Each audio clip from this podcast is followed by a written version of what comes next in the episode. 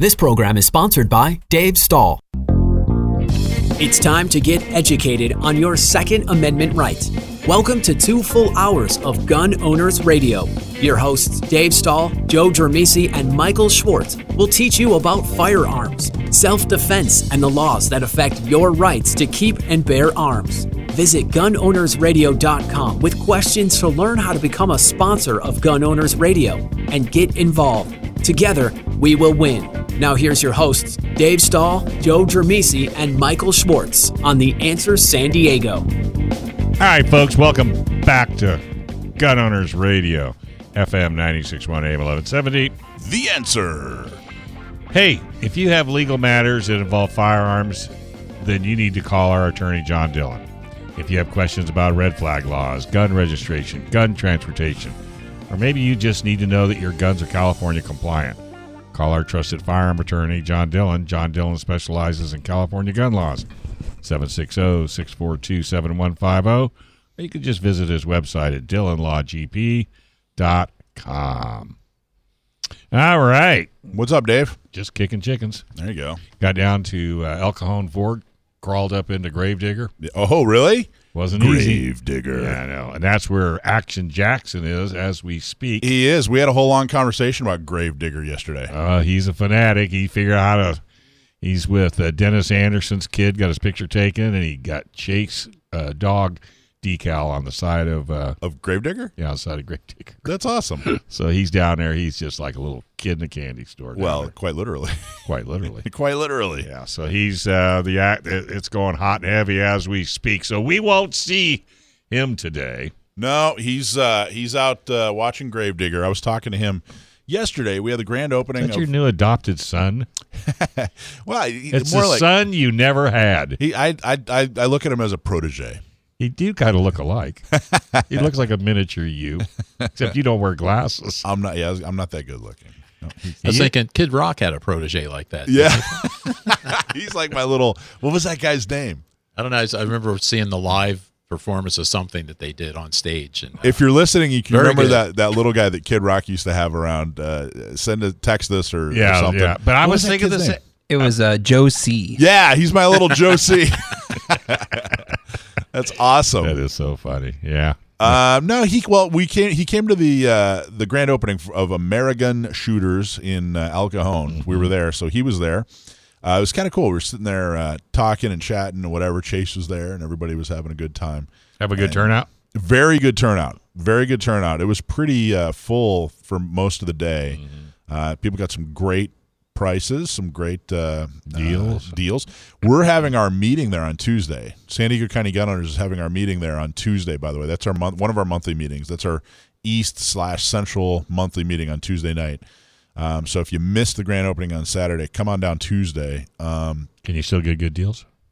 yeah, oh, absolutely, big Okay. time. They're they're having this. They're they're going to have a sale for a while. Um, but uh, we're sitting there, and uh, somebody came up, stranger. None of us had ever met him before, um, and said, uh, "Oh, you're Action Jackson.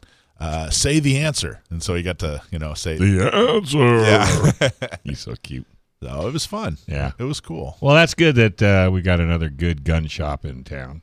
Yeah, and we have so the winner of the two boxes of ammo, we had a, a, a gun owners radio giveaway for uh, American shooters, and uh, they got they get two free boxes of ammo for I'm not sure what they did, but uh, do we have a do we have a drum roll? Richard Hartman, congratulations. You won the ammo, and I'm not sure what, Richard, I don't know how to tell you to collect the ammo. But if you get a hold of Gun Owners Radio, we'll figure it out. We'll get you two boxes of ammo. Congratulations. It was nice seeing you down there. Uh, appreciate you coming out. Uh, fantastic job done by all. There was all kinds of pizza and guns and ammo, and it was fun. Um, a couple things happened, so uh, we wanted to just just touch on um, the city. Uh, I'm sorry, the county of San Diego. The county of San Diego implemented two new regulations.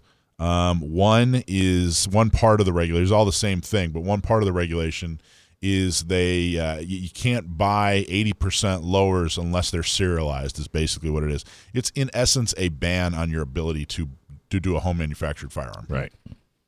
They're billing it as a ghost gun thing, but it has absolutely nothing to do with ghost guns. Ghost a ghost gun is a uh, term for a for an unserialized gun. It has Right. no serial number. That's what that's Well- what a ghost gun is. Well, but those you yeah. there's no, it's, you have to have a serial number. But if you gun. buy the kit, it doesn't come with a serial number. right, well, because because it's raw material because you're buying raw material, you're not buying a gun. So if you can't If you can't buy, buy the it kit with a serial without number, a serial how number, you got to put a serial number on it after you build it? Yeah, and let, let me tell you how much they care about that important detail.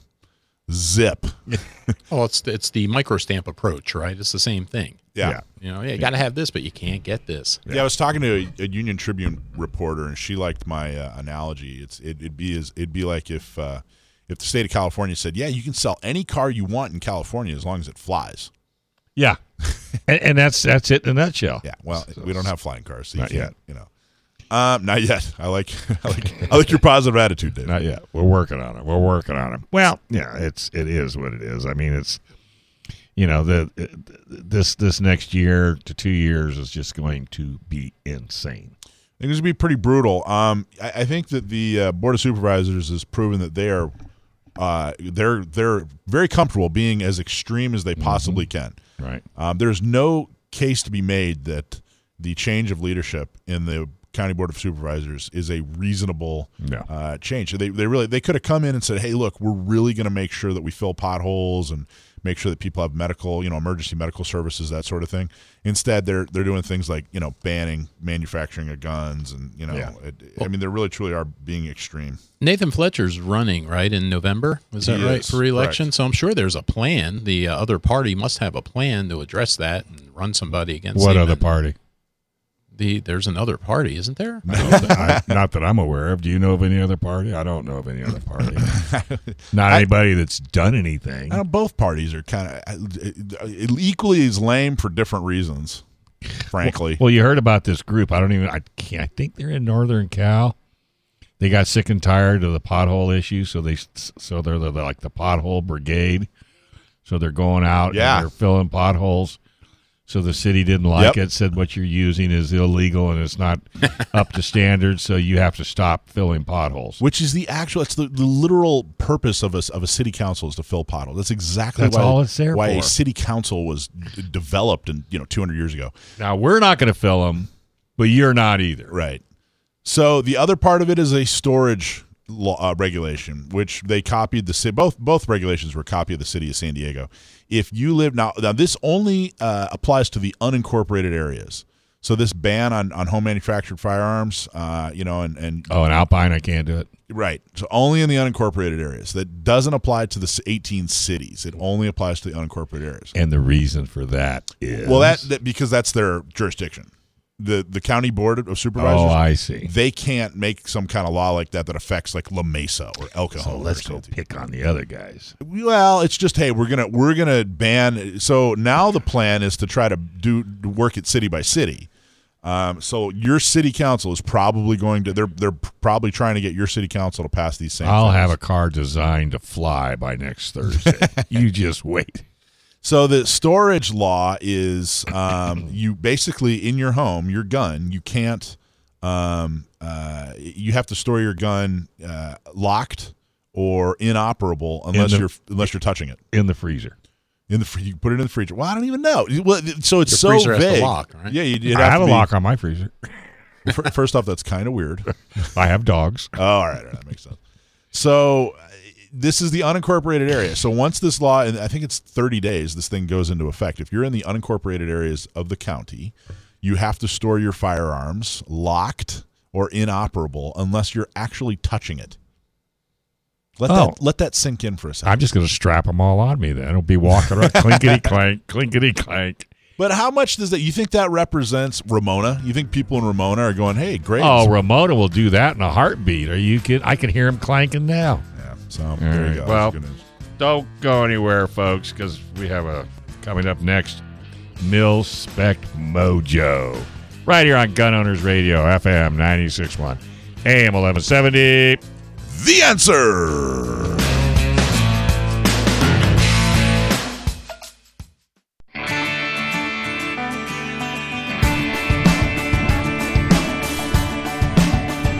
All right, folks. Welcome to Gun Owners Radio, FM 961 AM 1170.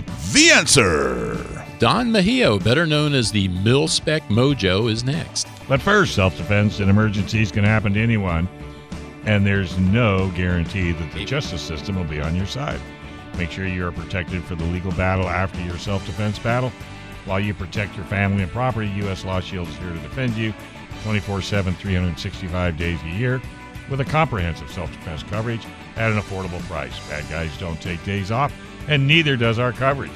Listeners, you can get a free t shirt when you use the code Gun Owners Radio. Sign up today. Go to uslawshield.com. All right, so right now we should have Don Mejio on. Is that how you say his name? That's how I'm saying it. But Don Mejio. you know, you know how we we would know uh, how to pro- if the best way we I guess would find out how to pronounce his name would be if he were on the phone. But for whatever reason, he hasn't called in yet. So I, was gonna, say- I thought you were going to ask uh, Siri to do it, but uh, but then the Siri on my phone though calls El Cajon EI Cajon, so that's what I uh, that's what I get on my map. So can't depend on that. and uh, yeah, I would forget Cuyamaca. Don't even try Cuyamaca. so Don is a uh, what do you know about Don, Joe? I don't just from what I um from what I saw, I went on his YouTube channel and uh, got a lot of uh, a lot of shooting uh, stuff on there. He looks like he's pretty good. I noticed that uh, with a handgun, but um, I think it said he was former uh, DoD law enforcement. Uh, it looked like that. There was a lot of um, a lot of different videos, a lot of different ranges. So, Um, but, he- but his big thing is he's got a YouTube channel. yeah, seems like it because uh, that's that's what kept coming up. So in my limited research, that's what I found. What do you think about that in general? There seems to I I'm a, you know, and honestly, the person that introduced me to all these influencers, which is the, the term, Uh huh. uh, was Rich. He was he was the one uh, when he started producing the show. He said, "Hey, you know, uh, um, have you heard of this guy? Have you heard of that guy? Have you seen this person? Have you checked out this channel?" And the only one I was really familiar with was John Correia. Yeah. Uh, and then, but from there's a whole world of gun content out there. There is, and there's a lot of people apparently that look at that. Like when I was looking at this, uh, the Milspec Milspec Mojo site, I think there was 117,000 followers, and uh, I'm not sure if uh, when when Don shows up, we'll ask uh, how long he's been at it with this stuff. But um, you know, the content was interesting, and it's I think it's good to see that kind of stuff up there. I mean. You know, it's the internet, so the internet's the internet. So I mean, there's there's goobers up there doing all sorts of goofy things too, but there's a lot of quality stuff. Um, just from the stuff I've seen. And uh, I'm that's what I'm impressed with is that because you're right. Every idiot's got a platform now. That's Mm-hmm. kind of the downside of the internet, right? Every idiot's got a platform. Yeah. If I had if, And I, had if I had to sum up the problem with the internet in one sentence, it would be every idiot's got a platform. yeah, and they were always out there. You just didn't see them. Yeah, they just they didn't have a platform. Yeah. so I'm, but I'm really, frankly, very impressed with the high quality. You know, if you there's a lot of industries, right? There's you know, fashion people have taken to the YouTube and they have channels. There's um, you know, cooking and like you name it, right? Everybody's got um, uh, you know, every industry has a presence on YouTube and you know, uh, off roaders and whatever. The quality of, of gun folks, uh, I think, is really, really high. The, the information you can get out there for free on, on YouTube is actually amazing. No, and there was stuff too. Like uh, I was telling you last week, I just bought a, um, a Savage 110 and 6.5 Creedmoor and uh, a precision rifle. And um, I was looking, and I've got a scope at home to put on it. Um, but I was looking for the mounting rails, and I happened to be I was watching, you know, I was looking for uh, reviews on that on YouTube on Yeah. the uh, on the gun, and I was watching one that was a pretty good review. But the guy had mentioned, he said, yeah, when you get the rail to mount your scope on this, he said, don't get the Savage 110 rail uh, because he said in the 6.5 Creedmoor, that's considered that's considered like a short stroke thing. So the mounting holes for the rail is different. You need to get the Savage 10 rail. So uh, had I not watched that video, I'd have probably ordered the other one, and I'd have had the uh, you know I'd have had a problem with that. you're, it would have gone off the rails. Your project would have gone off the rails. All right. Well, Don's here. Why don't you introduce Don? All right, Hey, Alan. guys. Don, you're here. Sorry, I, I'm. Yeah, how's it going? Sorry, guys. Definitely had some crappy signal where I'm at right now, but I'm super excited for the interview. How you guys doing today? We're doing great here. I, I, you could actually ask us stuff, I guess. Huh? so it's good. Uh, glad you're here, Don. Where are you at anyway? Because I was I was watching your videos, and you have like weather. training. Yeah, no, I'm currently doing some training over here at the Las uh, Vegas uh, range uh, for the PD, and we're just having a good old time shooting some drills and learning. Okay, great. So Yes, it's a perfect time. So this is awesome. Like I'm in the train, I'm in the mode of training. I'm in the mentality of training. So this is actually really perfect. Okay, great. Where are you located at normally when you're not uh, traveling around training? Are you are you in the Vegas area? No, I'm not in the Vegas area. I'm from Washington State. Oh, okay, okay, yeah. That's, that's I was wondering because uh, I thought I saw looking at some of your videos. There was rain, there was snow. I thought, wow, he's from somewhere else. With weather, somewhere with weather. Weather. Tell- describe what, what it as is you a- do for a as a- living. Uh, I'm a police officer full time. I'm a sure state of Washington. Uh, love my job. Love serving a community and being a protector of the constitutional rights of Americans. Like I love that to death. And I'm one of those. I guess there's a lot of good cops out there, but I like to put myself decently in that category of being a server and a protector of people. And I love that job. And then on the side, I'm an instructor. I'm what they call a social media influencer. I don't like the word influencer, but it gets used and thrown around quite a bit in that aspect. And I get the, an amazing opportunity and privilege to be able to represent a lot of different companies and test out the equipment and just spread the word of the companies that support me and I support. It's, it's been an amazing so far. I started this in 2014 when I got out of uh, active duty in the Marine Corps, and I was injured on deployment in Afghanistan. And part of for me to get like back to my dexterity, learning to do a bunch of different things with my hands again, it was shooting and shooting uh, got me to where I, I am today. It's like I could grip magazines, I could feel the weapon system, and just it, overall just dexterity in general because I lack that. I was blown up by a 600 pound vehicle borne IED in Helmand Province in 2014, and it sent me to a ringer, and I was injured pretty bad. So then now it's like it's like nothing ever happened again. It's it's amazing. So shooting did that for me. Firearms did that for me. And I'll tell you, and that's amazing. that's right too. From watching you shoot just on the videos, uh, you would never know you ever had any problem like that. Where did uh, Don? Where did the Milspec Mojo name come from? And and for listeners that haven't discovered you yet, can you tell us a little bit about that? Yeah, Milspec Mojo came from the idea of doing decently fast and efficient things with a like a mil spec weapon system, something that you don't just buy over the something you buy over the counter, something that every anyone has the potential to buy without having to spend three thousand dollars on a gun. So I was taking like a mil spec trigger and I was shooting it like it was a six hundred dollar trigger, shooting really quickly, fast, effectively. Uh, I wasn't putting mag wells on the guns, wasn't doing anything too crazy, and it, it turned out to work for my in my favor, work out very well, and it was amazing. And um, that came from that, and then the Mojo came from deployment. I was at. If you guys were familiar with the Mojo Jojo, the angry monkey from Powerpuff Girls, Okay. um, that was me. I was the angry little monkey on deployment. So then they they all had a uh, problem pronouncing my last name of Nihilio, so they just say Mojo. so that's where it came from. Okay, I like I like that. That's a that's a good explanation there. For um, you know, I was I was uh, watching too some of your videos there, and did you have a uh, did you? Uh, I'm guessing you've done competitive shooting because uh, I was wondering uh, you don't usually get that quick and that fast with a military or law enforcement background, at least by itself. I'm trying to. That's the idea behind it. I'm trying to change it. I've never shot competitively before. Well, like I said, it was interesting watching uh, some of the videos, just the way you handled the, um, you know, the handguns and the uh, the long guns too. And it was uh, interesting because you know, shooting competitively, I see a lot of the the really high end, you know, the um, the masters, the grandmaster type shooters that we see in USPSA look a lot like that. I mean, that's that's how they shoot when they're shooting. So it was uh, it was fun watching those things. The other thing too, I noticed um, on your videos that I thought was really impressive is you guys look like you're having a lot of fun. And um, that you know, it's one of the things that that's a little bit frustrating with the anti-gun people that we see out here, is that they, they really don't have an understanding, I don't think, of of how much fun these firearms things you know can be. I mean, they focus on the they focus on how criminals use firearms, and they tr- and they focus on blaming that on everything else. But um, watching your videos, I watched your um, it was I think the re the review of 2021 or something the re- like that. Oh man, I'm so glad you noticed that. So I have a lot of anti-gun friends living in Washington, but I, I show them the principles.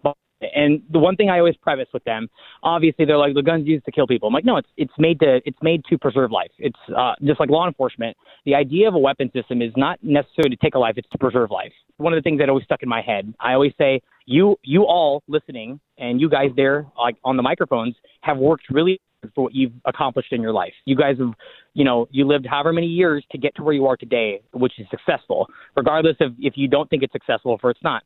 But you worked really hard to get there. It takes someone that doesn't give a crap about you or your family to take that away from you in a matter of a second.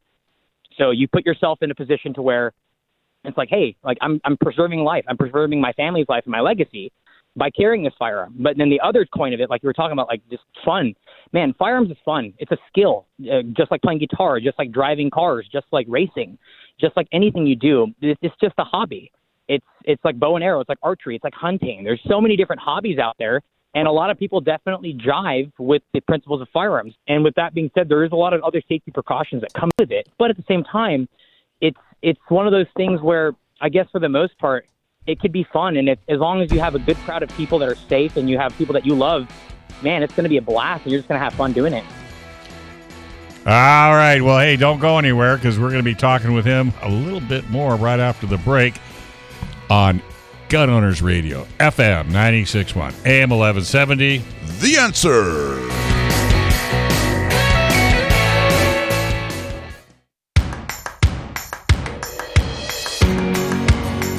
All right, folks, welcome back. You're listening to Gun Owners Radio, FM 961, AM 1170. The answer. I'm going to let her do it next time. Oh, we should have done that. All right, try it one more time. Go. All right. Gun Owners Radio, FM 961, AM 1170. The answer. Wow, that's nice. Man, I tell you, Action Jackson. Action Jackson just lost his job, didn't he? just lost his job. Hey, does selling your home feel overwhelming? Well, it doesn't have to be that way with Scott Vincent from Coldwell Banker Royal Realty. Scott Vincent is is the perfect guide to help you sell or buy your home. Scott has just has been a San Diego County gun owner, a board member from start. So if you're moving, let fellow Second Amendment supporter and real estate broker Scott Vincent help you sell your home and find your new home anywhere in the U.S. Call him today at 619 948 2459. Tell him you heard about it on Gun Owners Radio. That's Scott at 619 948 2459 or online at scottvincent.com. So, Don, how high of a mountain are you on? Because you seem to be cutting a little in and out on your phone. Yeah, it's probably I could see the, all of Las Vegas Strip. That's why I was like, oh, I should be fine out here. And all of a sudden, I was like, oh wait, like I'm not getting the calls coming in. I tried calling back like once or twice, and then it never went through. And I'm like, well, this was a bad choice to be out here. Yeah, but you sound you sound good now. Well, who's on your on yeah, your I'm literally channel? not moving. I found like the phone is about two inches from my face. Okay. and it, Right, you're I good. Let's just keep rolling. I was like, this is perfect. so, All right. who's your favorite person to collaborate with when you're in on YouTube? Because I know you do a lot of collaboration with people. Um, I have no one person. They're all my friends, man. Like I, these are all friends of mine, and I just enjoy being around my friends. But Garand Thumb's been awesome. I got, I'm with my buddy Ryan. He's a full time SWAT guy here. To Garand Vegas. Thumb? do stuff with him. You, you like that Yeah, Garand dude? Thumb, Mike. He's good people. He lives about an hour from me. I was going to say he's in the same people. neck of the woods, right? He's right up there in Washington Yeah, State with he- you. He's a big he's a big reason why my account blew up. So um, I I did a video with him, and people are like, "This kid can shoot." I'm like, "Hi, that's Mojo. Hi," and it worked out pretty well. That's cool. Who, if you could collaborate with anybody, who who's who's going to be who's on your your your to do list? honestly, I don't really have anyone right now, and that I could think of. It's just, um, I just, I don't know. Like, You- I, I, don't you- really you like couldn't have said on the collaboration. You couldn't have said Mike Schwartz from Gun Owners Radio there. You couldn't have filled in. I mean. I could say that right now, but then it looks like you guys are like, you know, coercing me, and I want people to think that. I mean, like, come on now. How about Action Jackson? I Jackson? might be in your Yeah, guys' really. neck of the woods soon, Yeah. though, so we'll see. Hey, we got an eight year old. We got an eight year old that would really run you up the old flagpole, my friend. Yeah, he's normally he's he's out he's watching Gravedigger today. He's at Yeah. the at the uh, Stadium. monster truck. So, but he we have an eight year old co-host on the radio show, and he shoots every Wednesday. A He Glock. was- yeah, a Glock. Uh, I forget which That's one. cool as hell. Nine mil Glock? Yeah, nine millimeter. I forget which model. Which model does he shoot? I don't remember. Remember? Yeah, I don't remember what he shoots. It's the one you can't. One of the ones you can't get in California. And what's that other gun that he shoots that's a little on the strange side? Um, I don't remember. But and that's not legal in California either. I Yeah, don't you think. know what I think. See, when you need him, he's not here. I know. Just when. Has anyway, it- are you? How are long You, have we had him on and we have not remembered? Oh, this is not good. We don't pay I attention. know, right? So, are you going to shot this year? Did we talk about that? It, yeah, that's why I'm here. That's why I'm here at Vegas. We're recording some content, doing some training with another police officer, getting some videos to um, up there to try to hopefully educate some law enforcement officers that watch the channel and um, just everybody. It's not just for cops, but it's for everybody, and really digging into the mindset and principles of you know weapon manipulation and different things. So we're we're out here doing some content stuff, and uh, I came out early because I I enjoyed just hanging out with my friends. Like Yeah. when it comes time for shot show, I only go to the show Tuesday, and I never show up again. I just hanging out with my friends the rest of the day. Really? What do you like about Shot Show? What do you What do you get done there? Well, I guess you're only going there on Um, Tuesday. Honestly, I get I get to give hugs to the companies that support me throughout the year. Um, I get go. to finally put faces to the names, um, hang out with my friends, have dinner, and it mainly, honestly, just like everything with the shooting, it's, it's about my the friendships that I've made. Uh, Hmm. I've made some phenomenal friendships and la- life, la- like what is it, long lasting life friendships with a lot of these people that I've met in this gun industry. Their dads, parents, cops, firefighters, your uh, software developer. Uh, everyone's into guns, so all these the, the firearms are just a bridge to bring us all together. Well, right- and, right- um, I just R- right before you called, right, right before you called in, we were talking about how on you know the YouTube uh, channels have really brought everybody together. They've really kind of created a community where I don't think that there really was a gun community prior, unless you count like you know Soldier of Fortune magazine subscriptions. You Oh, know. man. but other, but it wasn't until the internet and you started with the influencers, the YouTubers, and and everything. There really, really, truly is a, a Second Amendment culture, a gun culture, and and uh, I think it's been really great for the industry in general. And you're a big part of that. I, I appreciate it. It's it's be it's amazing and it's very humbling to be cooped in with this uh, the growth of this industry, and I, I do genuinely appreciate that. I don't think I am. I'm just a dude that loves shooting guns, and I love spreading the knowledge and just having fun with my friends, and that's been the big priority. But literally, YouTube was the was the bridge for a lot of people to see that they're not alone.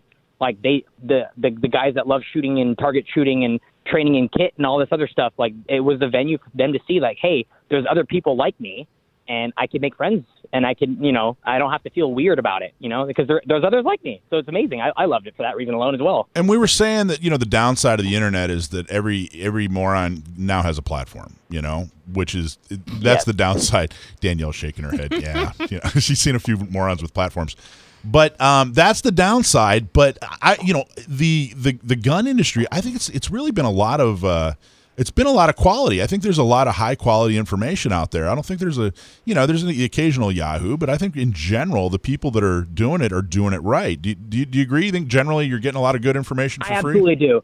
I absolutely do. Um, right now, it's again, there's a lot of different ways to skin a cat. There's a lot of different ways to walk from the sidewalk to your mailbox, and everyone has their own different avenues. And it's, uh, I, I think, honestly, having the differences of opinions is probably one of the better things about the gun community, as long as it's done cordially, of course. But realistically speaking, it's like not everyone's built the same. Not everyone is built like you know has the same arm length and whatever. So when you have those different approaches, it gives more avenues for people to understand. Like there are people exactly like me. Like I'm a, I'm a right-handed guy. There are left-handed dudes out there on the, in, in the industry. There are dudes that run ambi guns or not ambi guns. It's just regardless of what the industry is, it's like there is good and bad everywhere, but you have to find the good in it, and that's what makes it successful. Is if you have the mentality to look at the the, the good things about it, it'll only be good. There's Yeah. negative anywhere you go. There's negative at the supermarket. You know what I mean? It's like it's always going to be there. Who don't you like? No, I'm not going to make you answer that question. I, I don't. I, there's not anyone I don't like. There's people that I disagree with for sure on, in this industry, without a doubt. Just That's the right different answer. backgrounds, different training mentalities. But I love everybody, man. Like everyone, everyone that I've met in real life has been really good to me. You High know- five, hugs all around. Honestly, All about it. so we, uh, we've never talked before this interview, but you sound like the kind of guy that would that would just just gets along with everybody. You sound like the kind of dude that, that people just generally enjoy I, being I around. appreciate that. Uh, but I, it- I, I genuinely, I am. I'm a five year old. I act like a five year old, unless like I'm at work and I have to act professional in my police car and stuff like that. But I'm literally a child. doesn't he kind of sound like a guy you just want to hug? Like we all just want to hug you. No. I appreciate that. I love Dave. hugs, man. Like, come on.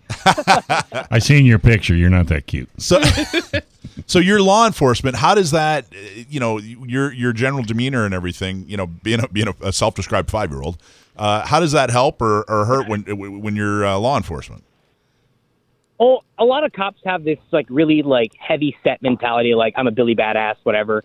Um, I approach it like the way I talk to my suspects is how I talk to my friends. I'm like, hey, bro, like, do you understand what you did was wrong? I'm like, yeah, I get it. I'm like, do you understand why I'm here? And they're like, yeah. I'm like, all right, bro, I'm gonna have to put these shiny little things on you if, if you get what I'm coming at. I'm like, yeah, dude, absolutely. And it, I talk to them like human beings. I talk to them like a dude, just like I talk to my friends. And then get the you and then do you give him a hug? After you arrest I mean, them? I've I have I have given suspect hugs when they cry, and I I, I genuinely feel bad for them, and they're just like, I messed messed 'em. up. I'm never gonna see my kids again, and they're crying. I'm like, dude, mm. like I'll give you a fucking hug if you want one. No you other you make them cry. You shouldn't make them. Yeah, remember Yeah. we we are on we're on we're on radio by the way. Just we, we I think we just had to hit the dump good? button. Nah, we, he missed it. He's not even in there. So that's awesome. I seriously, that sounds very, very cool. What kind of? Let's talk about activism. Is there, you know, you do a lot of education, shot show, you know, big in the industry. Um, what are some of the things you do directly? Uh, you know, what, what do you think about activism in general? How are you? How are you um, active in activism? Uh, I'm not really active in it because I do hold a position of law enforcement. Yeah. I do represent a law enforcement agency. Even if I try to deny that these views are different uh, than my agencies, it could still be it could still bite me in the butt. I do. Um, I try my best to educate others off the internet and others, especially on the streets, as it pertains to your Second Amendment rights. And again, I'm a big believer in the Constitution and the rights that were given to us by our founding fathers. Like your First Amendment is as equally as important as your Second, your Fourth Amendment, your Fifth Amendment, your Sixth Amendment, all that stuff. And I'm a big believer in that. Um, at my old agency, not the agency I currently work at, worked at, I have denied and not done certain things because it was against in my beliefs as a as a person that believes in the Constitution. I won't go any more into detail about that, but I've I am very big believer in our rights as American citizens, and I, I, I do that every day when I go to work.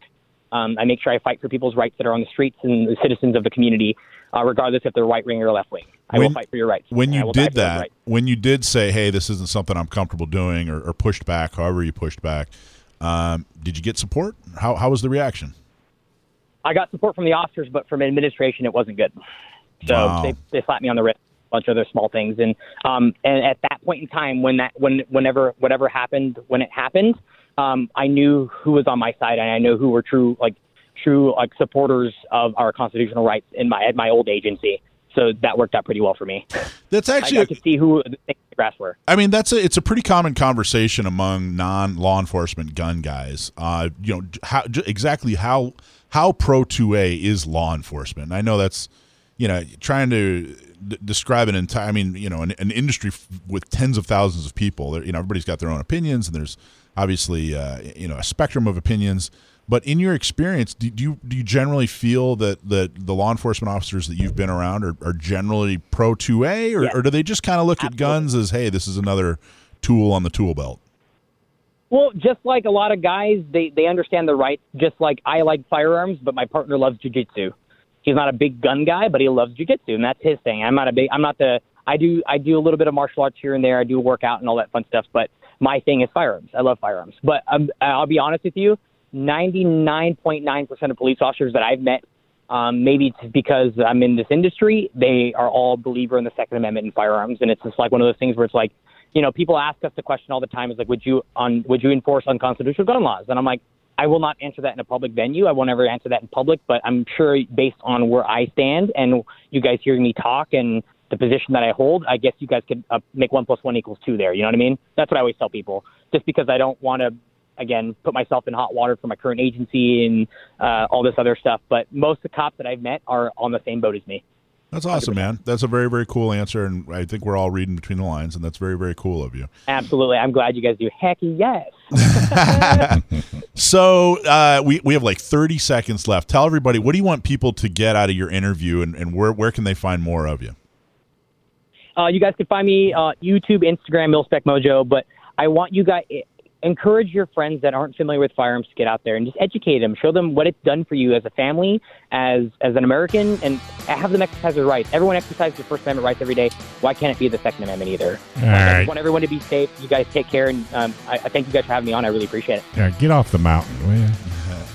Mil Spec Mojo. The casinos are down the road a ways. You still if got he's on the mountain, does that mean Mojo's rising? Oh. That's the best I can oh. do. I like that. That's the best. I What happened, Brendan? You missed a perfect opportunity. The board op of the year. Oh well. All right, take care, son. By the way, folks, don't touch that dial. Get a grip with Joe Germisi on Gun Owners Radio, FM 96.1 AM 1170. I've already forgot The it. answer. Yeah.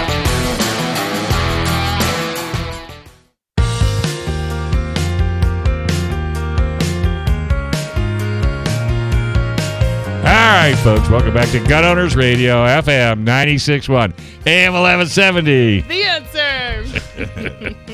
Okay, All right. TBD. The uh, intro to this segment is to be determined. That was horrible. Hey, your producer. Oh, you didn't remember that from yesterday? I just told you. Did you? What was it? oh, it was. Uh, See? Think Charlton Heston, stay, Moses. Stay tuned for uh, a blog from uh, Joe on uh, what was it? Charlton Heston. on Charles. we'll see. Got to wait and see. What was it? I know we did talk about Exodus. it. Oh, that's right. The exodus, the mass exodus of, of uh, gun owners from California. Are you sure now? I'm Do you- pretty do you- sure. Do you feel better now? You know, most companies pretty waste professional a lot of money on marketing, and the reason why is because they don't have a clear message. You are wasting money on your website, your social media, your advertising if you don't have a clear, easy to understand message. SageTree gets it, and since 2005, SageTree has been helping companies clarify their message and connect with customers. Contact them today and learn about their proven system to help you get a better return on your investment from your marketing dollar. So go to sagetree.com and learn a whole lot more. All right, Joe. TBD. All right. So uh, yeah, the article this week uh, is Exodus. So uh, people leaving, and uh, we've had a lot of people here, um, you know, leaving California, but it's happening um, throughout the country, really. And a lot of the tendency seems to be people migrating from blue states to more of the traditional red states, and um, you know, I wanted to take a look at that and just kind of look at okay, what does that actually mean, and then what's that mean for those of us that stay here, particularly gun owners. Um, you know, if people are leaving, and uh, if you look at that, like California has lost, um, oh, what was it? Over, uh, I think six million left, uh, four million came in, something like that. So we've had a net decrease. Uh, and this has been going on the last, uh, at least the last 10 years, probably longer ago than that. But the last two years, I guess, um, have been, uh, it's been much more accelerated, I guess, in the last two years. And, you know, it's interesting because if you look at different places as to like who's leaving, for instance, and, um, you know, I, I saw something from the, uh, I can't remember what they were called, the, uh, California Policy Institute or something. It's supposed to be a nonpartisan think tank uh, taking a look at this. And then, uh, you know, I hadn't heard of them before, and I, I checked out their uh, their website and I looked at the board of directors, and um, you know, I saw Leon Podesta on the board of directors. So I'm thinking, okay, well, so much for nonpartisan. Yeah, really. But what they were, uh, you know, according to their study or one of their studies, it's interesting because they're saying that you know people generally leaving California, and and this will sound familiar, where they said tend to be uh, less educated. The ones who are leaving are less educated, um, tend to not really be working, um, and uh, things like that, which is how they describe another bunch of people that they disagree with. Um, and it's interesting because, uh, you know, we all know people that have left here. I, I know a number of friends uh, that have left California for different states, and, uh, you know, none of them fit that description at all. Now, granted, I'm going to be a little bit biased because a lot of the people I circulate with are going to be more conservative. But uh, these are all working type people. They all have families. Uh, you know, they're definitely not not lower income type people or anything like that. And um, you know, I suspect that there's there's a mix of people. It's because the argument sometimes that you'll hear is, uh, you know, people are leaving these blue states and they're bringing their politics with them and they're ruining the other states. And you know, there's probably some of that. It's hard to find uh, really good information about that kind of stuff for probably a bunch of reasons. But generally, pe- people are leaving places like California, New York, New Jersey, and they're ending up in places like Florida and Texas and Tennessee and Idaho and places like that. And it's interesting because you know you could point to some places like Colorado as an example, where they say you know Colorado used to be a um, uh, I don't know, maybe a leaning blue type state or kind of a battleground state, and now it's kind of considered a solid blue state. Whereas Arizona, on the other hand, was more, you know, leaning le- or leaning red, say, or uh, more conservative. Solid red. It was real solid red. Yeah, and now They you know people call that a, a battleground state. So yeah, so you can make that argument, you know, pretty reasonably. But then uh, there was an article, and I, I linked to it in my article, um, where they look at Florida in Florida, in the last 10 months, uh, the Republicans have picked up like 375,000 registrations in the last uh, 10 months alone. Uh, and it's gone from. Um, it's gone from slightly Democrat across the state. It was like something like uh, 38% Democrat or something like that, uh, to slightly Republican now. They picked up uh, 61,000 just in uh, Miami Dade County. And so it's interesting. So that, that theory doesn't seem to fit for Florida. So so I'm thinking the that whole subject is a little more complicated maybe than than people are making it out to be, um, because you know you have people that people leave here. I think um, you know not so much for the politics. It's I think it's the it's the results of the bad policies because California is one of the most beautiful. Mean, this is one of the nicest places you could live out here. Yet we have such a bad government that um, you know we have we have issues now with high crime, which has been getting worse, you know, for years now. Um, you know, we're one of the highest taxed places around. Um, housing is almost impossible. If you're a young family, I mean, I don't know. I uh, I'm not a young family, and I don't know that I could buy a house here today. And um, you know, it's the results of the bad policies that are driving people out, and I think it drives out you know conservatives and liberals alike, uh, just for those reasons. So it's interesting um, again because does that make the argument that these you know if uh, if you're left leaning and you leave California, are you going to go to some place like Texas and then vote for the same kinds of politicians that created the environment that you had to leave in California? Uh, so there's arguments on both sides of that, and um, looking at what does that you know what does that mean for those of us that stay. Uh, because you know a lot of people you know leave or say they would leave. I see people every day that say they would leave. Um, I say I would leave every day if I could.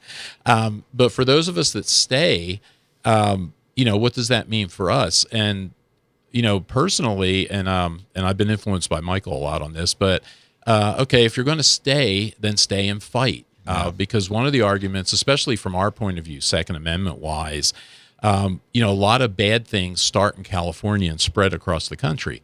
So where are you're running to is something that Michael says a lot, and um, you know, and there's and there's certain truth to that uh, for sure. And uh, but if I'm going to stay, I'm going to stay and fight. And uh, you know, you look at how how this exodus of people leaving, how does that impact those of us that are staying? And you know, is it is it that we're we're leaving or we're losing allies? Like I was saying, I know at least a half a dozen people that have left here, and they're all strong, you know, pro Second Amendment conservative type people. So when people like that leave, and a number of them were active in our organization, uh, you know, that hurts us. It makes it a little bit harder for us. But on the other hand, there's people that are in the other direction that don't agree with the Second Amendment and things like that. So okay, more of them leaving is a good thing. Um, Well, did you see uh, where a lot of these people that are like, I think Florida was the state, they were coming to Florida and they were out of state license plates, and people were putting notes on their window stating, if you're going to come here, don't bring your yada, yada, yada. Don't bring your California to my so Florida. they're taking those, the, these people are taking those reports and turning them into the police to have those people arrested.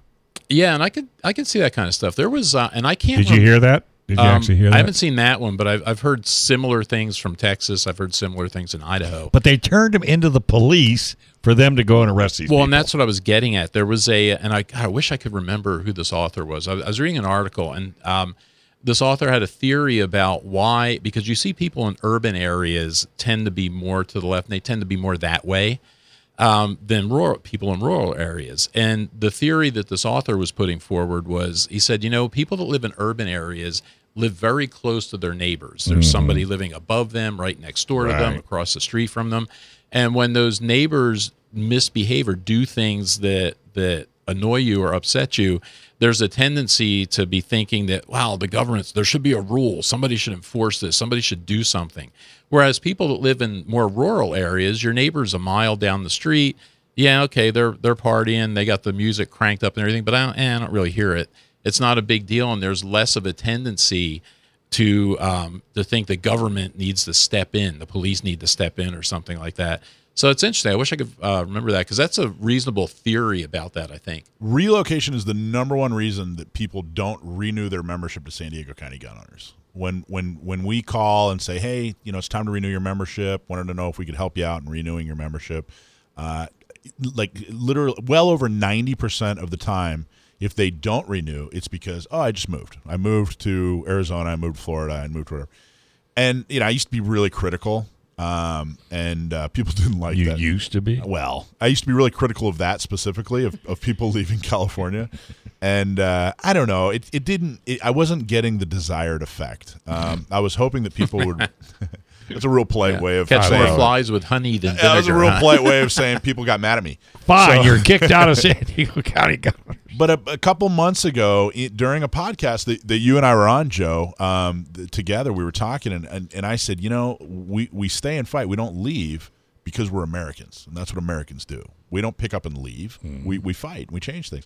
And I think that that perspective was was a little bit more a little bit more friendly. But Pal- it is palatable. yeah, and I, I get it. I, I do. I, I get it. I get why people leave, and they don't just leave because of guns. They leave because of quality of life, and they leave because they're family or whatever. And I get that. But man, I wish a lot more people would make the decision to move into California, solve this problem, you know, once and for all. They don't see the light at the end of the tunnel Well, you could- like you do. Yeah, but there's different things to, and this is all political, and politics swing back and forth all the time. I mean, California wasn't always goofed up. You know, Texas wasn't always red. Texas was blue. Remember Ann Richards, LBJ, all those people. So this stuff goes back and forth, and but it may take 20 years to fix this out there. Oh, 20 So years. do you have 20? No. But anyway, the article is Exodus. You can find it on uh, getagrip.substack.com, and you can find it on our uh, San Diego County Gun Owners website. Tomorrow morning is when all that stuff will go up. Yeah, all right. Well, don't touch that dial. Vegan Danielle is eating celery, and we'll chat with her when we come back right here on Gun Owners Radio, FM 961, AM 1170. The answer.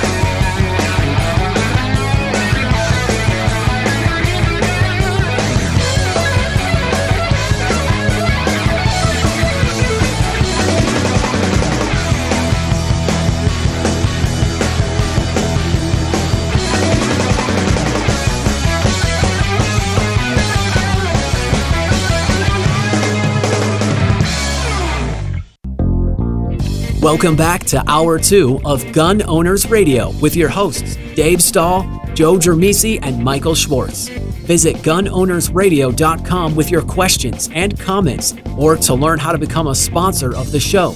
Time to get involved and get active. Together, we will win. Now, here's Dave, Joe, and Michael on The Answer San Diego.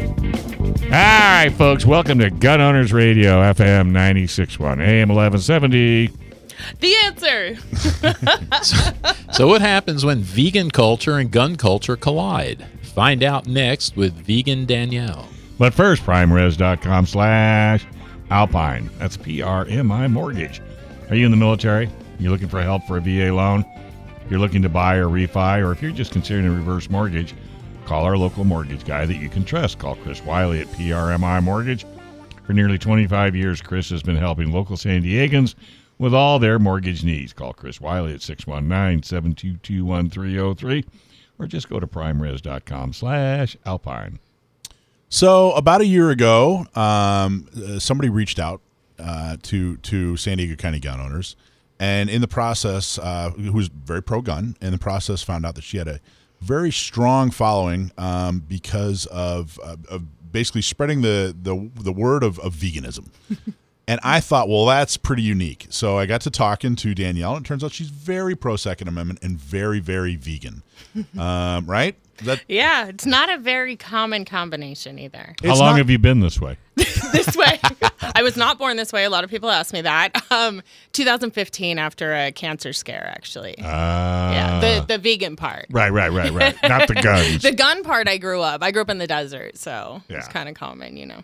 Interesting. So being so talk a little bit about being vegan. What, what exactly does it mean w- w- to be vegan? Where do I get my protein? That's the biggest question. Yeah. Um, I so being vegan, like literally means I don't eat or use any animal products. So it's not just limited to the diet. Like I don't buy fur.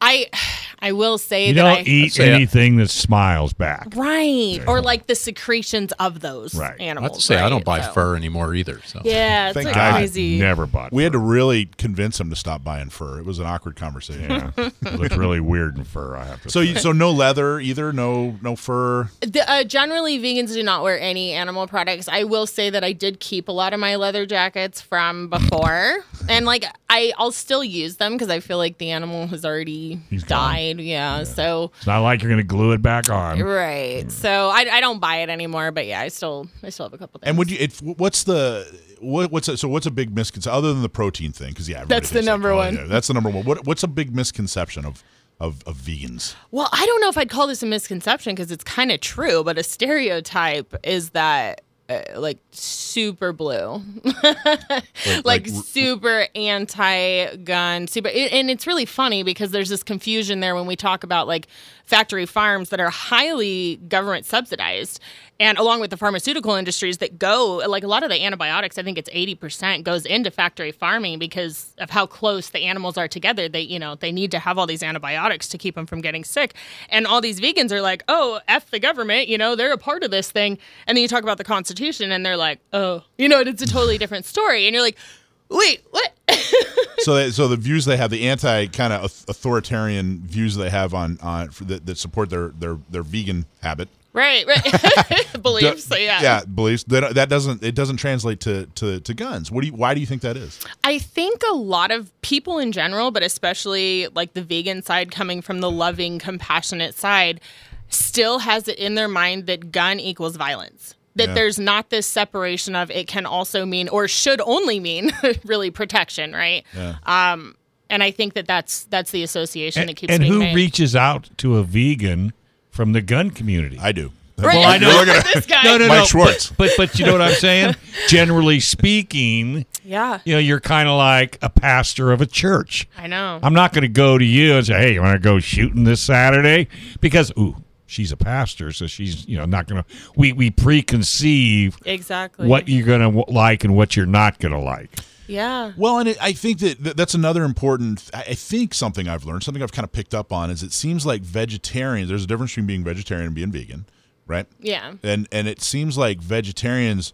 It's it's more if you're if people that are vegetarians, they do it from a oh it's healthier angle. Where vegans, it's more of a it's a it's a morality thing. I, I would say if you, yeah, you could assume that. Obviously, everybody's got their own story, but yeah, I think a lot of vegetarians. Um, you know, I have a, a coworker that's vegetarian, and, and she's like, "Well, I, I did it because I wanted to lose weight." And then I, I started learning a little bit about the animal side. I'm like, "But don't you realize that dairy is one of the most inflammatory things, and and being vegetarian just means you don't eat meat. So they actually tend to eat more dairy products because they're almost like replacing it Yeah. with the meat. And Right. so it's like, well, wait, are we really doing anything good? You know?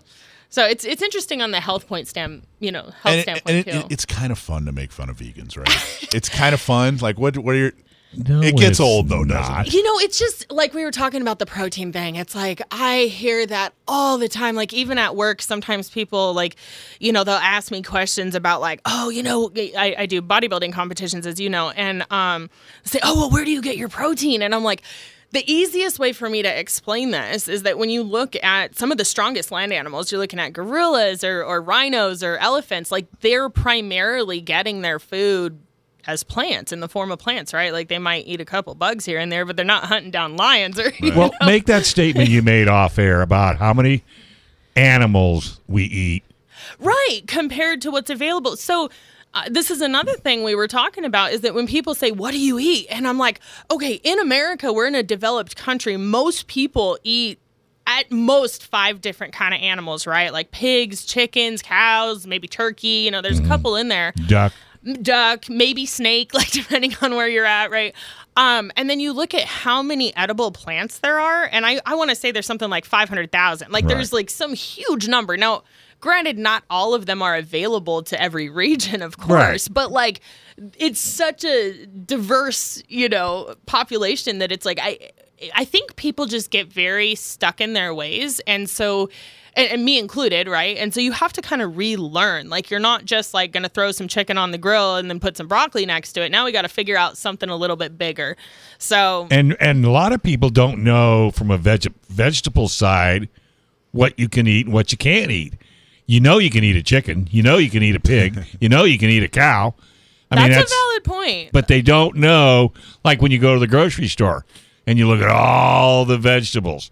I guarantee You you, can eat all those. Yeah, but the majority of the people All those in the grocery store you can eat. Dave. But you know what? The majority of the people go, they get broccoli, they get asparagus, Yeah. they get lettuce, A carrot. a Yeah. carrot, a cucumber, and they're done. well, you know what's interesting No too? kale, no kale, no rutabagas, no none of the above because they don't know. Well, it's interesting you're saying that too because when we talk about this, we think about like the chain type supermarkets, right? That like they have the weirdest thing they may have is a turnip or a rutabaga, Right, right? right. But Whole my, Foods. right? My last job I worked at was actually a produce distributor, and we brought in produce from everywhere, and so we saw some crazy stuff from like Thailand or Right, you know right. jackfruit and stuff like that. And people are like.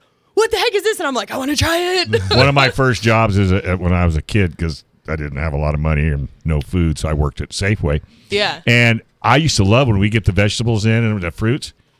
If I didn't know what it was, you got it for free. Because we didn't have a computer that told us what it was. I'd pick up this thing. I go, "What the heck is that?" And uh, you know what? It's on me. And I'd give it to you because I didn't know what it was, but I never thought far enough out to find out more about it to see if I'd eat it. Well, you know what's interesting too is when we talk about like uh, this obsession in America with protein. Like everybody's like, "Oh, you need protein to get strong." It, that's not false, but Right. with the amounts that we're consuming as a whole, like we can't even process that much. And what people are not focusing on, number one, is fiber. Everybody's got stool problems these days, gut issues.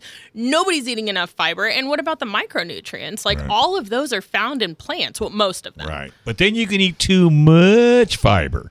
It would. This is true, but like you'd have to kind of try. I right? had- Like, you know, people are, what- people are constantly telling that I'm full of, so that Yeah, probably yeah, need to, right. Well, you know the powders, you know the protein powders. Yeah. I had a buddy of mine. He's on TV, Muscle Man of Technology. Had to go in for triple bypass. He's built like a rock, 60 years old, but he was all clogged up because that's all he ate. Because he thought that's what would put the, the muscle mass on that 60 year old chassis. All right. On that Gun note- Owners on that Radio, FM 961 AM 1170. The answer.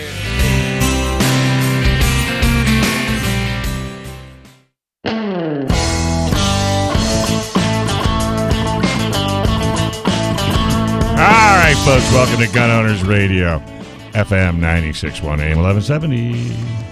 the answer.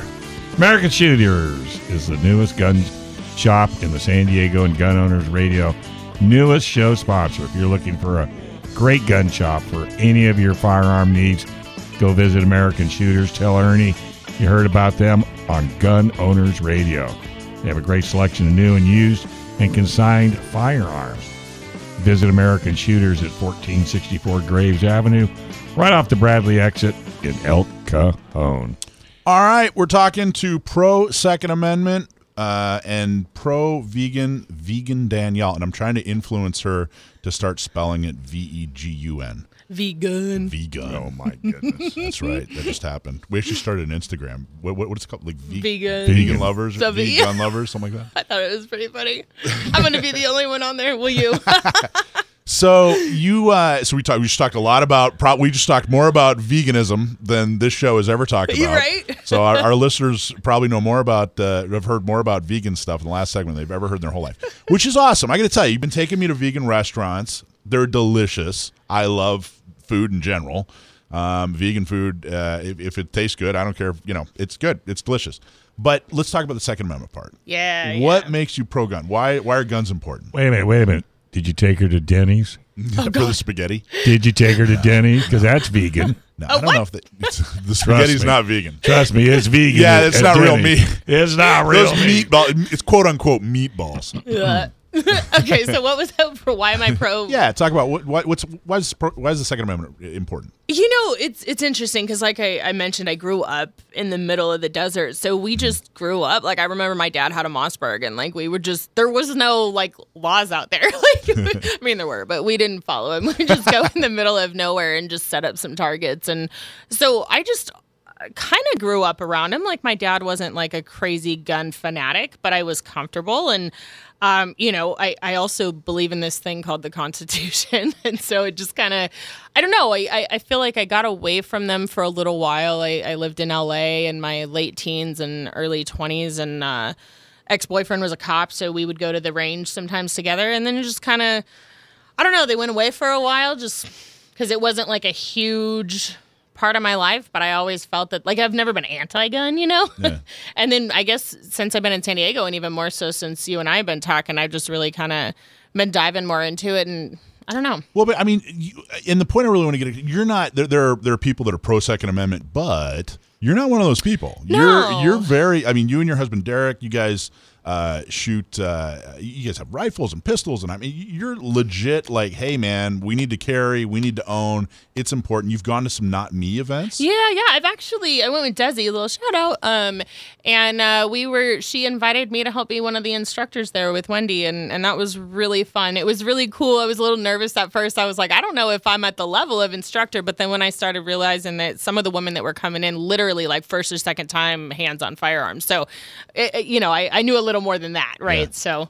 Yeah, sometimes you sometimes kind of forget like how much you know. You've been you're so comfortable around guns. You grew up around guns. You know, you kind of forget like, oh, I know a lot more than I than I even realized. Right. And I think that that applies to anything. It's like I remember hearing something before that you just got to know one thing more than the last guy, right? Like in Yeah. order to help someone out. So an expert.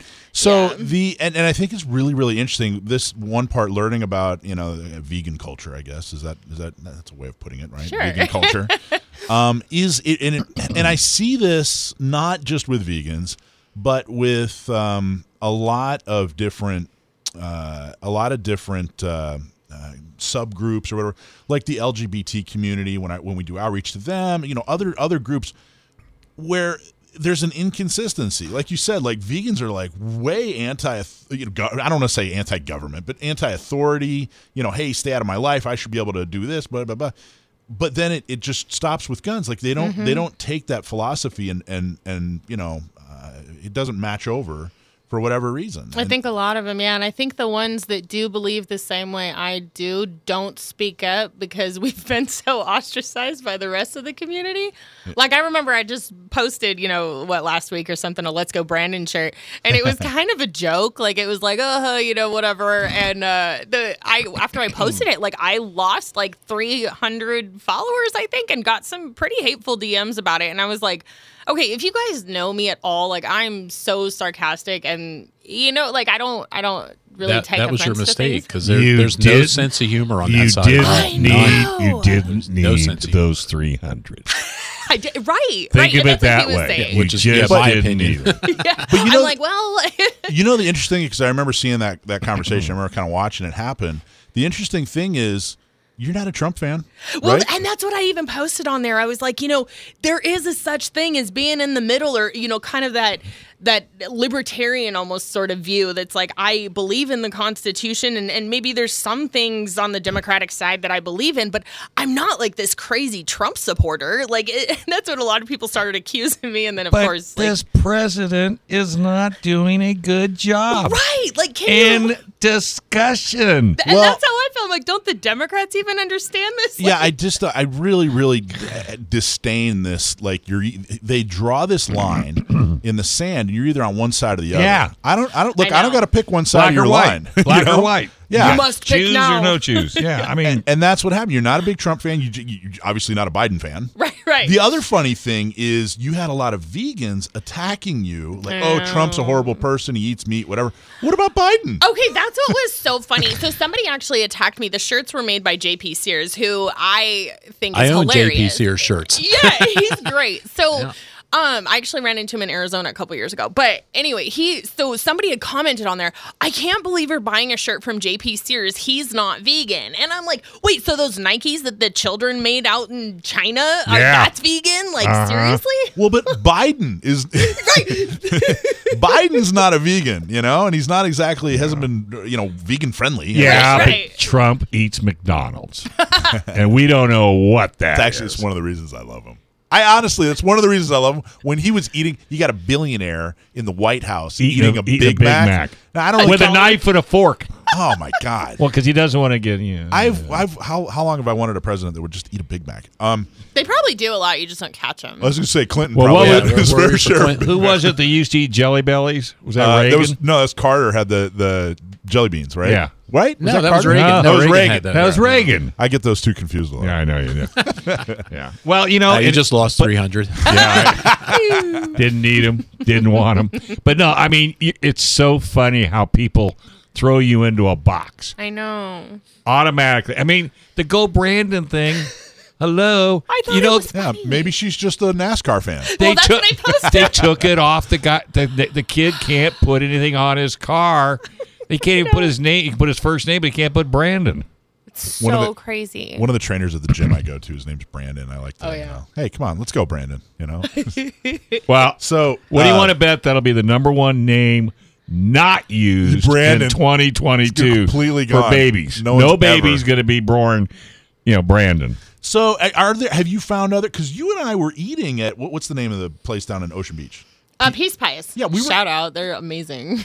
So you you and I were eating there, and and two of the cooks in the back. Remember? Oh, that's right. I totally forgot. We actually met some other gun enthusiasts Yeah. at a raw vegan restaurant, not just a vegan restaurant, but And they weren't just visiting. They weren't like I was just a tourist. You Yeah, know? I'm yeah. hardly a vegan. How could But- you be considered a tourist? a vegan In a tourist. in a vegan re- I almost want to go with you just to see the reaction of of eating vegan food. of you walking in and people thinking you're a vegan. They're I gonna don't s- think anybody thought he was vegan. no, They you probably don't thought think. I was like his trainer. or something. here, let's try this. Yeah, here. I'm just but kidding. the uh, I mean, I love you to death, but you're a little on the larger side. You just don't look like what a vegan. What are you vegan. trying to say? You're what fat. does a vegan look like? I I got to tell you, I know. I know I've, I've How much have you lost now? was I've- gonna say he lost like hundred pounds. Well, I did, but I've known a couple of vegans that were way overweight, and I'm like, why would you? That's like the worst of. How could of- that be? That's like Because the worst Oreos of are both. vegan. Yeah, They're not honest vegans. sugar is vegan. Yeah, sugar and French fries are vegan. So- Okay, so Ah, well, there it is. so we were in this vegan restaurant, and two of the workers there started talking about guns. Started talking about how like one woman just picked up a gun, whatever, blah blah blah. Went and gave them my card, and they fainted. and no, they were like, "Oh yeah, we've heard of you guys, whatever, blah blah blah." So my question is, I'm sure there's there's uh, we've identified there is a strong anti-gun following in the vegan Yeah. uh, community, but there's got to be. Have you found any? You know, are there are there pro? Do they exist? Yeah, yeah. Um, I do have a friend, my one of my girlfriend. I have one. One. Uh, well, just one. Costs Um, a lot of actually, money. Two. Yeah. I pay her weekly. No, I have two girlfriends who are both vegan and uh, both.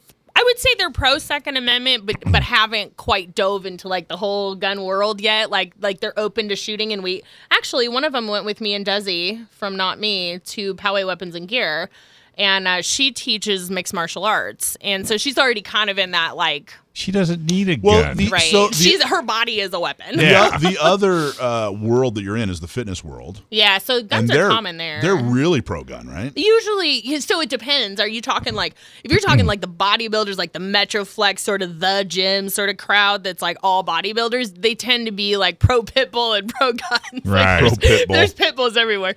But then if you go to like the 24 hour fitnesses or chooses or you know Isn't what that it is, funny that the pit bull is the dog of choice? It's so funny. Maybe a Doberman sometimes, but it's usually or a the pit Rottie, bull. maybe Yeah. a Rottie. Right. My wor- my wife raises them, and we sell. Wouldn't believe how many Rotties we sell to bodybuilders. Yeah. Well, they say that your dog or your animal Is you. tends to resemble you, right? I Uh, used to have a little great. French bulldog. That's great. Yeah, I own pugs. He has pugs. So what's that tell you? Yeah, See that confirmation of what you That's said. nothing. He owns a cat. So I mean, so do I. So, what do you want gun owners to know about vegans? Well, if you you know, You know- the It tastes good. Try it. We're not all bad. no.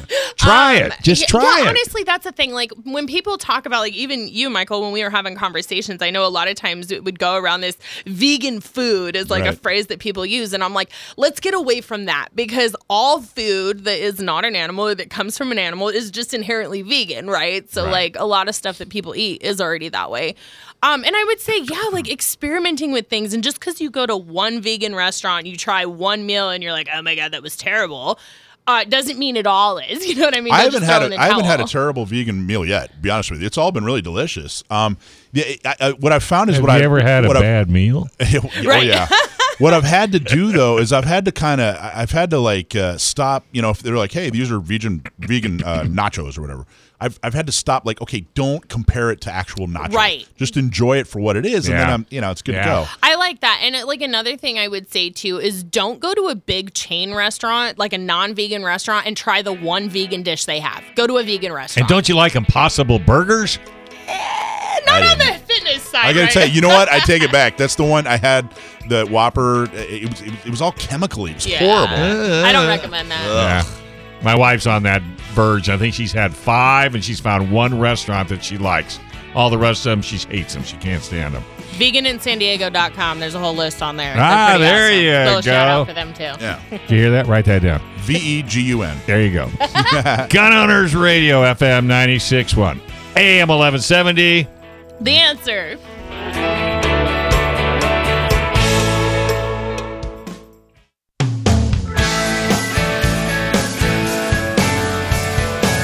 All right, folks, welcome to the Vegan Hour. Oh, I'm sorry. Gun Owners Radio, FM 96.1, AM 11. I've already lost two pounds. AM 1170. The answer. I know. We, we got to have her on more often. All right. I've lost two pounds already. I Well, can Just tell. in my presence. Just in your presence, I know. uh, hey, Shave your beard. You'll lose another two. no. I'm boycotting. Give up that Alec Baldwin look. Yeah, well, I figure, hey, if Alec could do it, I can do it. hey, we are proud to partner with the National Concealed Carry Association as a 10 ring partner. NCCA exists to serve the Second Amendment community by providing a nationwide network of 2A advocates, offer elite self training, concealed carry training from the nation's top instructors, and provide rock bottom prices uh, on the best selection of gear and accessories. Join them today. Members get great prices and free shipping. You can learn a whole lot more just by going to National Concealed Carry Association.com. Okay, it is an election year, and we have a pretty big election here in San Diego. The sheriff is uh, not running, so we're going to have a new sheriff uh, no matter what come November. Um, and uh, so we have a candidate here, uh, Mr. John Hemmerling. How you doing, John? I'm good. How are you doing tonight? Doing well. Okay, so you're running for sheriff. What do you do currently? I'm currently the chief prosecutor in the city of San Diego and uh, in our city attorney's office there. Okay, and you're, you're what, what what was the catalyst? What made you run for sheriff?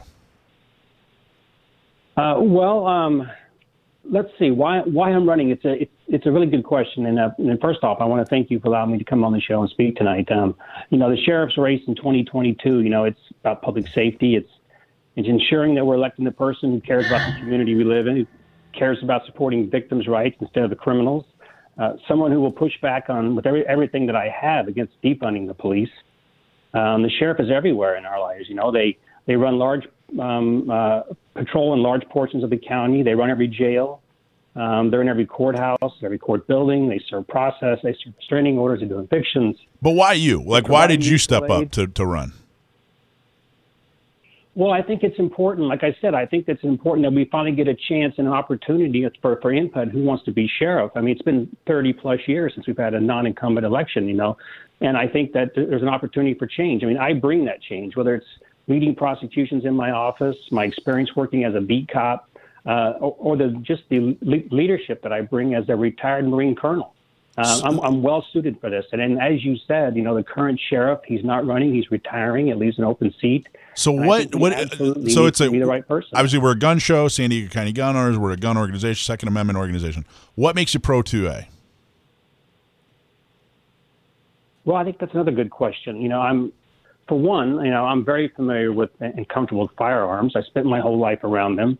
Um, and it's, it's not only being a kid growing up in the Midwest around them, but my my father was a retired cop after 25 years in Kansas City, and I spent 30 years in the, in the Everybody, Hillary Clinton says she's a supporter of the Second Amendment. Nathan Fletcher was a Marine, and he says he's a supporter of the Second Amendment. What what, what have you actually done? What, what what what how, what can people sink their teeth into? Well, I, like I said, I think it goes back to my my whole life history, things that I've done. You know, I've I've uh, I, you know, you're right. Nathan Fletcher was a Marine, but he wasn't a, he wasn't a re- retired Marine after 30 years. He didn't work as a beat cop. Um, you know, so I know the importance, you know, of um, having a strong amendment.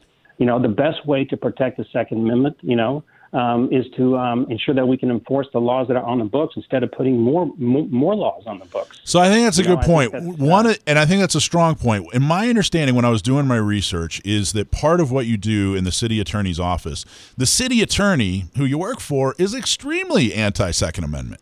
I don't mean kinda. Like she shows up at anti-gun rallies and, and is the key speaker, but that's not you. You you know you don't you know you work for her, so I'm not going to put all of her uh, faults at your feet. But one of the things that she's done and is known for is the gun violence restraining orders. Where do you stand on gun violence restraining orders?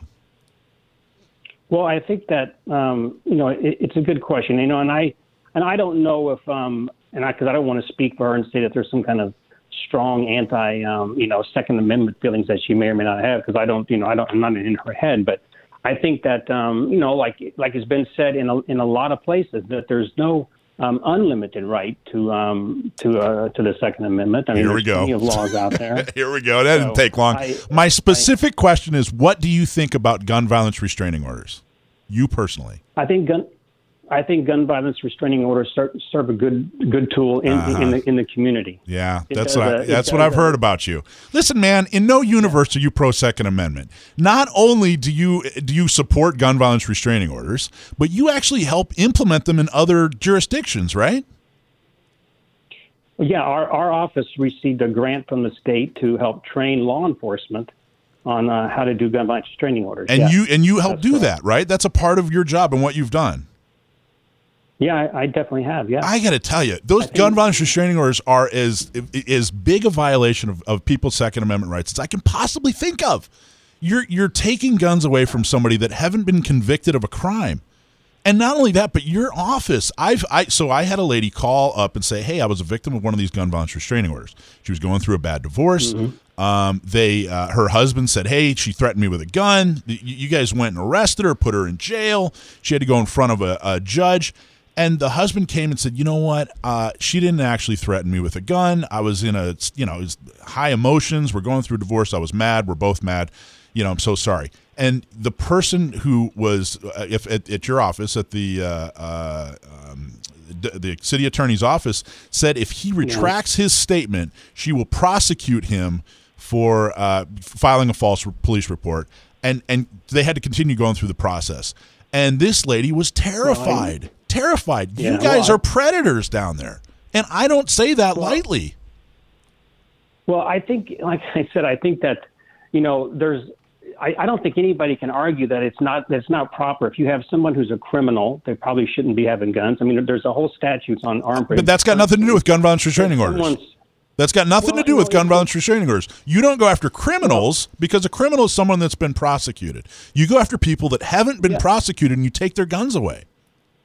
Well, what, well, what, what, what about individuals that are, you know, they are, you know, get arrested, for example, right? And and they've committed, you know, they committed a crime. They they get booked into jail. You know, I mean, and they're, you know, that does, that doesn't mean that they haven't committed the crime. So is the know, and- and implication and that if you, that you can't take wait a minute, there- are you implying that you can't take if you arrest somebody, maybe they're doing something violent, are you implying that law enforcement without gun violence restraining orders, law enforcement can't take their guns away? Is that what you're saying? Oh no, definitely law enforcement can take their guns away. But Well, then why why did you bring that example up? We're talking about gun Well, violence restraining because- orders. Well, let's. I'm well because I'm saying because if somebody did something violent, the police encounter them, they take their guns, they book them into jail. They could they could go out and, and they could still buy guns. Well, right? John, I John, mean, let's go. what- and that's Let's go back to the last example. The fact that the husband accused the wife of doing something, you guys arrested her, pulled her guns away. I mean, without any proof other than the f- husband saying that she did this. So, I mean, I think that's the point we're talking No, about. I- it's it's not somebody breaking the law. That'd be no different if I said to a police officer that you ran over my cat, and I seen you do it and it was on purpose, so they automatically arrest you. Yeah.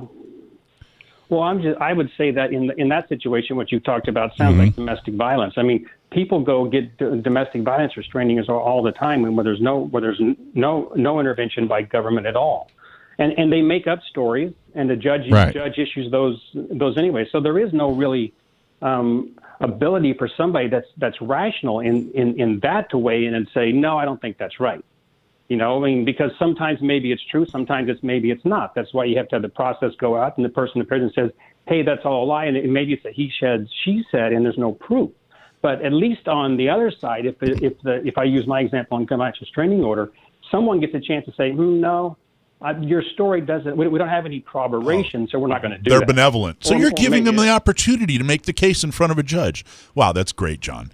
That's total BS, man. These gun violence restraining orders are extreme. They're an extreme example of of the abuse of power, and this is what happens when you get the wrong people in office. There's no case to be made that these are good for gun owners. There's no case to be made that they're that they, you know, Well- I, I, we have this thing in the country called you know the legal system, and it's made up of courts, and you get to go.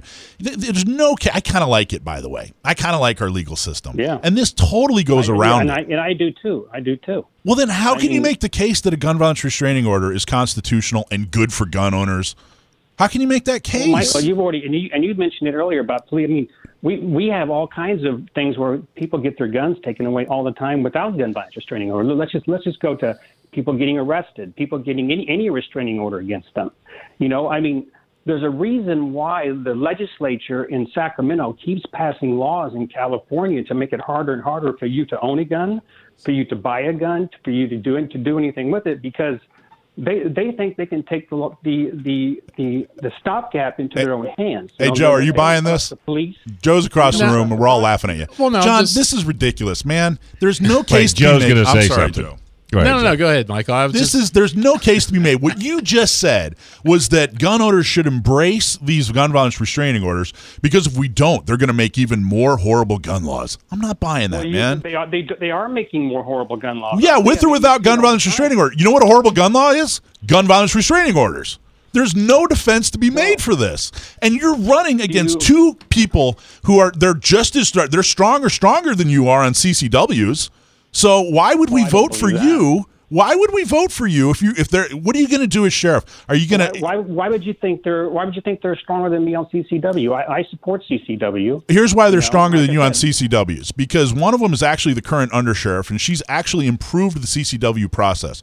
When I pick, when I pick, when, she, when Yeah, I call, she picks up the phone. When I email her, she answers me. She's actually done things to support our, our right to carry, which you, I asked you at the beginning of the interview. You haven't really. The only thing you've done is spread and and uh, uh, do more with gun violence restraining orders. Well, I- Uh, well, she's I- she's not I said, implementing gun violence mean- restraining orders. She's not expanding gun violence restraining orders. As sheriff, is that what you're going to do? Well- Are you going to expand the system well, because it's good for gun owners?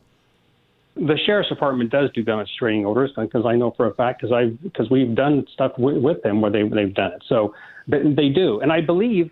Uh, the the sheriff still has good good cause provisions on on CCW in their policies. I mean, had to be That's a state law. on that, you know, several years ago.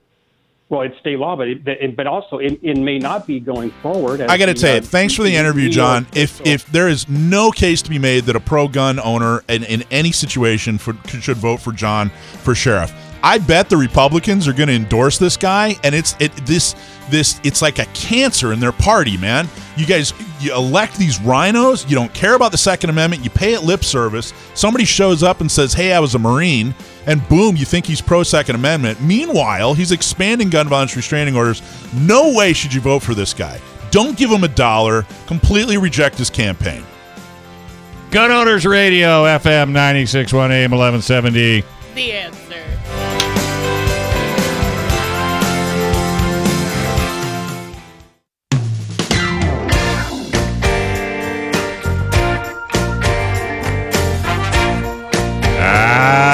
Folks, welcome to Gun Owners Radio, FM 961 AM 1170. The answer. failed. See, you I got was reading the quit paper. eating carrots. God, I'm so sorry. Start going back to asparagus.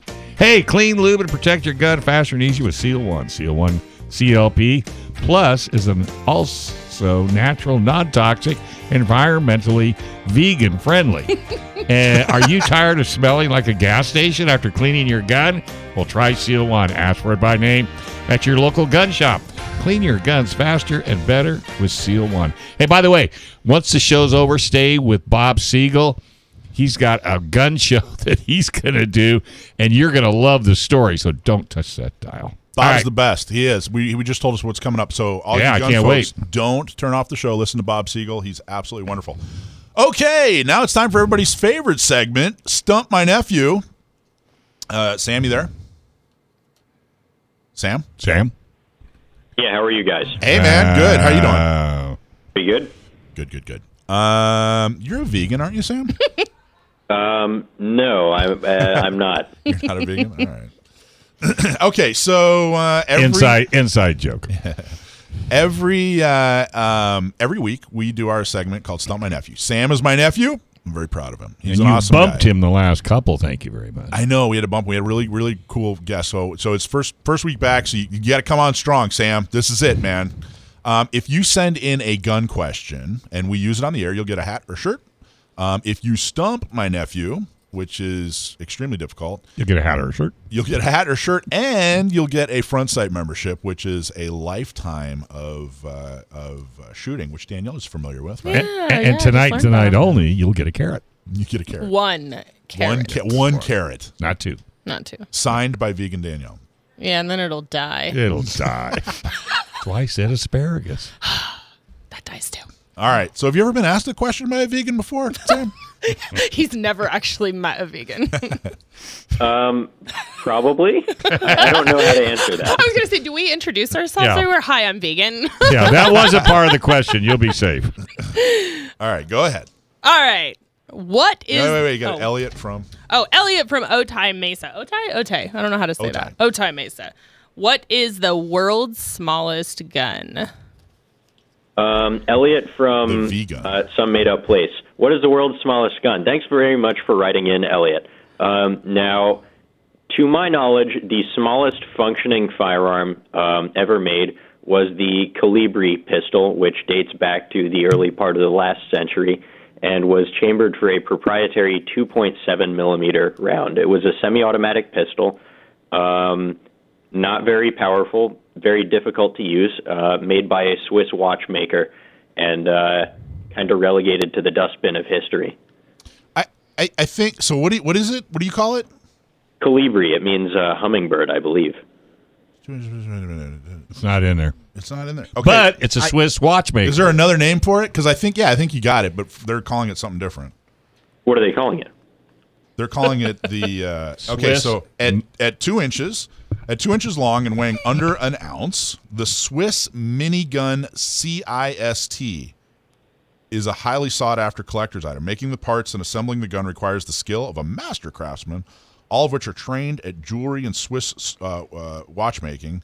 Thus, only about 100 are made each year, with each order customized. I don't think it's the same. I don't think that's the Oh, same. so this is a new production uh, It's a new production firearm. Uh, I, I was going to say I do see, that. I do see one here where he, he literally said it word for word that the German word for hummingbird, the colibri, is the world's smallest gun too. As So another source. your No, guy- No, but it, it, you know what? I say we give him it honestly. I mean, Because What? Elliot No Ty doesn't know. Yeah, I got to tell you the the amazing thing is the guy. You know, Sam's got a discert. He had an answer that was that was fairly accurate. We don't know if. Yeah, the other thing is what is what do they mean Well, by yeah, but- small? Are they talking? Yeah, because I'm reading this one right now too. Point seven ounces. The ounces. Colibri. Yeah, but are they doing size or ounces or, or how many rounds But, it see, can hold? but or- here's the thing. I was this told it's not the size that counts. But this is a gun that's still being made. See, this is a gun that's still being made. but is made. it small by weight? Is it small by barrel length? What is, is it small? small? But see, Yeah, Sam answered historically the smallest gun, and that was back with that little hummingbird gun. I think Sam's was smaller than 5.5 centimeters too. I think. Well, how long was yours, Sam? Yeah. How long's your how long's your your yeah? Uh, I don't feel comfortable answering that on air. Well, this is 5.5 centimeters long, weighing under zero point seven ounces. Well, does uh, does someone have a, a computer there that they can look up the Kolibri on? Yeah, That's and what I'm that's looking what uh, that's what uh, Brandon, Brandon, said. yeah. That's why he said you didn't lose. You won this one. Yeah, I think you did. I think you outsmarted the question Yeah, I think Yeah. so. or the, the the asker. Um, let me let me read it just a little bit more while we're looking that up. The, Uh, about a hundred are handmade. This is the, the gun that they say, the Swiss minigun. About a hundred are handmade each year, with each order customized to the client's specifications, including the option for a special model made of 18 karat gold, which is the one I would definitely buy.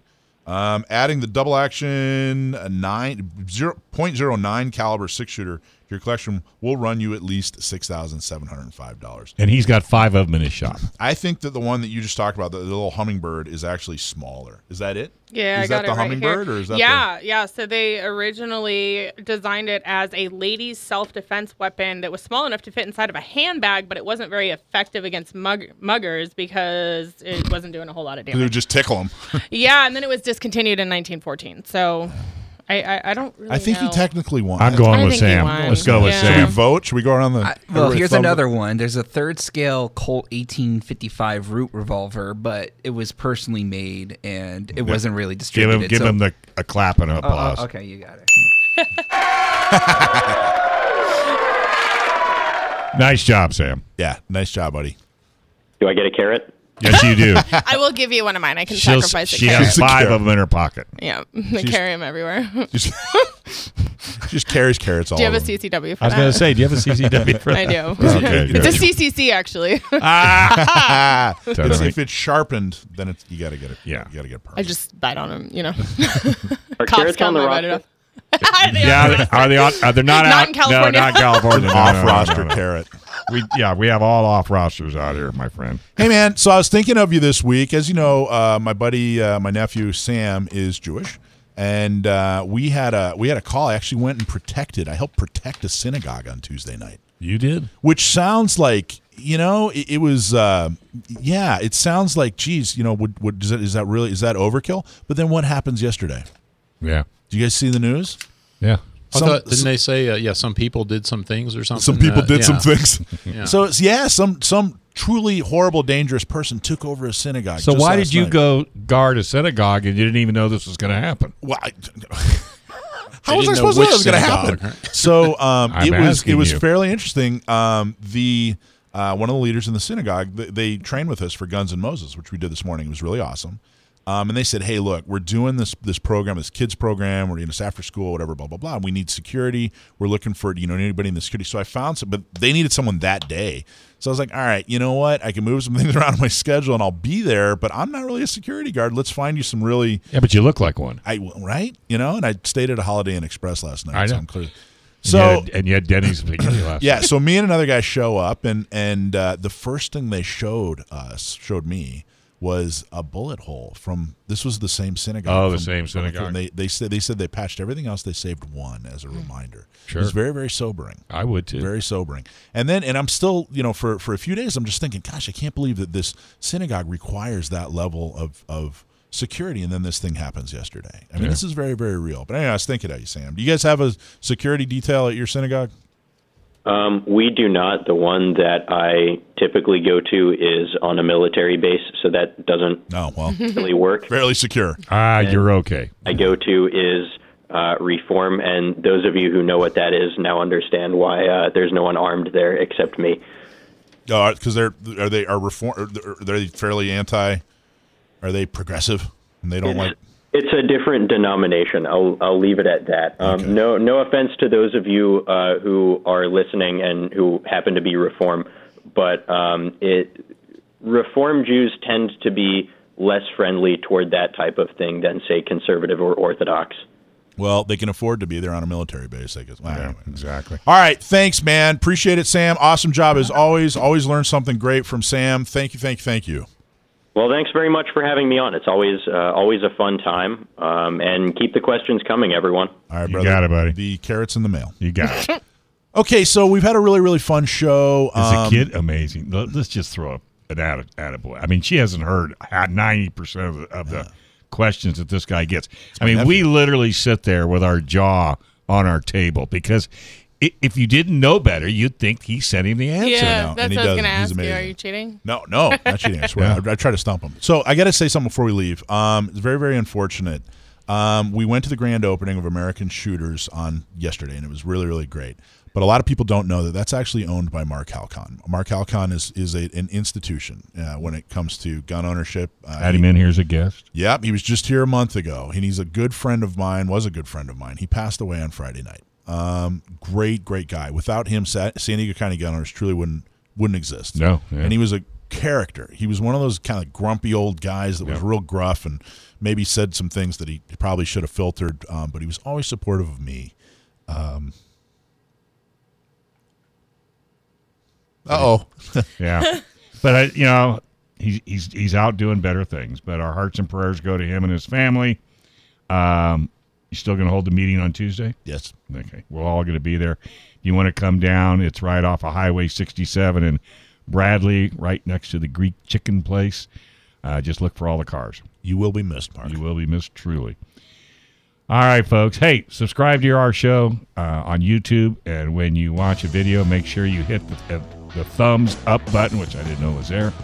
Please support our great sponsors: San Diego County Gun Owners, U.S. Law Shield, Dillon Law Group, PRMI Mortgage, Scott Vincent Coldwell Banker Royal Realty, Sage Tree Web Development, National Concealed Carry Association, Seal One, the American Shooters, and El Cajon. Thanks to Joe Germisi, Michael Schwartz, Vegan Danielle, Sam the Gunman, and our infamous board pusher, Brendan Thomas. Right here on FM 961 AM 1170. The answer.